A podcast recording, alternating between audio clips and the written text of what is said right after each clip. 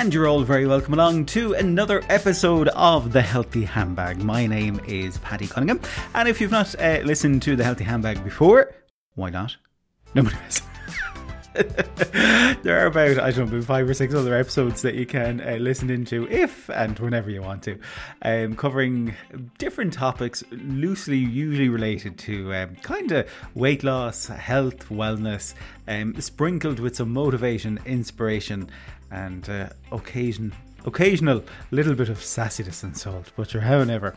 Um, it is coming up to that time of the year, uh, Christmas. We're only a week away from Christmas Day.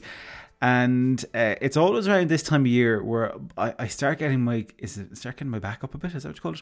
Whereby I'm on social media and uh, I'm seeing various kind of personal trainers and fitness people and influencers starting to talk about things like, oh, what was the one I seen the other day? Uh, oh, how to stay lean during Christmas. And I sat there when I seen this, and I was like, would you ever go and feck off?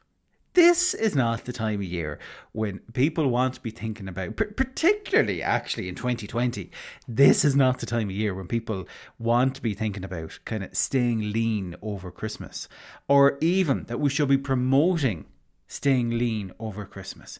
Because all that's going to do is cause a further sense of guilt in people potentially and negative thoughts and all that kind of stuff when, you know, you do reach into, you know, the bottom of that second tub of roses. Now, look at, I'm not saying and advocating that we go and gorge and all that kind of stuff.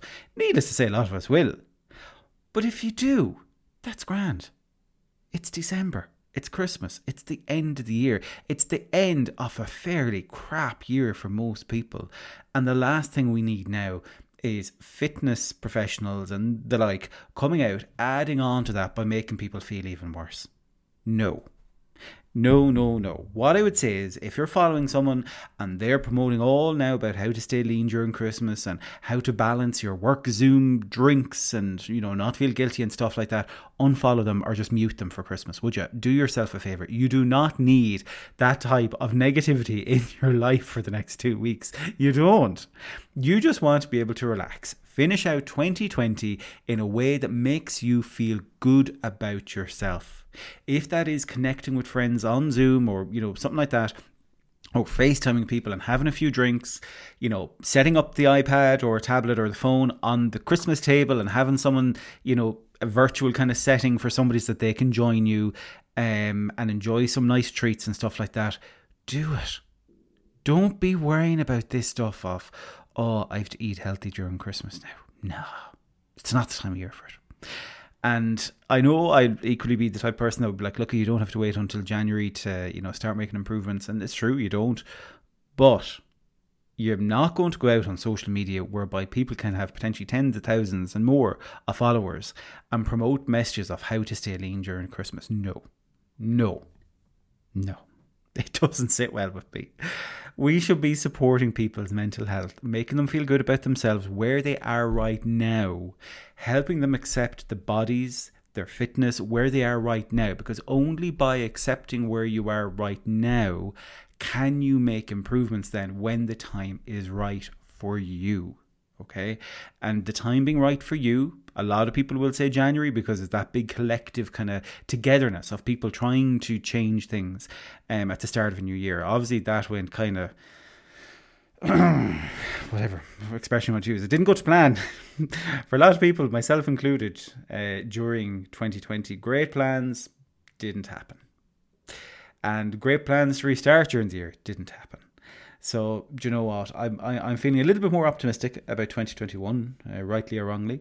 Um, you know, I think people have become a lot more accustomed to uh, getting outside doing activity, whether that be going in for a dip, whether that be uh, doing some walking, some jogging, whether that be using the outdoor gyms that usually people kind of just sniggered at when they walked by and stuff like that. Um, you know, thinking, oh, sure, who'd use that? A lot of people are using them now, which is awesome. And fair play to the councils and the areas that have provided outdoor gyms for people. Um, or maybe it's a home workout. Maybe it's a DVD. Maybe it's a YouTuber that you follow that does workouts. Um, or you know, whatever, whatever it is. I think people have adapted adapted really well this year to realize and do you know what a gym can be fantastic going to my personal trainer can be fantastic when they're supporting me also, but equally, you don't necessarily need that. You can do stuff in the comfort of your you know living room, your kitchen, wherever, your garage, um, and make progress. And I think you know it took us a while to realize that during the year, and that's stuff to think about. Not now, not coming into Christmas week. And if you're a fitness person and you're listening to this episode of the podcast, please do your followers a favor. Do not be making them feel guilty. Do not be making them think that they have to be working extra hard to stay lean or that they need to be counting calories or macros or any of that kind of stuff during Christmas, particularly this year, as I say. Support them by being there for them, by letting them know that you're going to be there for them when the time is right again after the new year. Do yourself a favor. Understand your clients. Don't impose your set of restrictive beliefs onto somebody else at this time of year. Let them enjoy the time of year with their friends, with their family, in whatever way that's going to look like this year for people. Um, and be a friend to them. You know, check in. Let them know it's okay to relax the reins a little bit over the next two weeks, as opposed to doing the opposite. Anyway, I'm going to finish up now, and um, it's only a short one. Uh, the next episode I, am thinking will probably be um, in the new year, and um, probably be one of those. Hey, let's get fired up for the new year kind of podcasts. Um, more so for myself as well, if I'm honest. But um, I, I don't know. Like I've been trying to think about 2020, and there's been so much hurt and pain and frustration and confusion. And one of the things that I think impacted me the most is something that happened so impacted in terms of I still think about um happened so earlier on in the year, so much earlier on in the year was as a something I touched on before, the passing of Caroline Flack and the idea of being kind.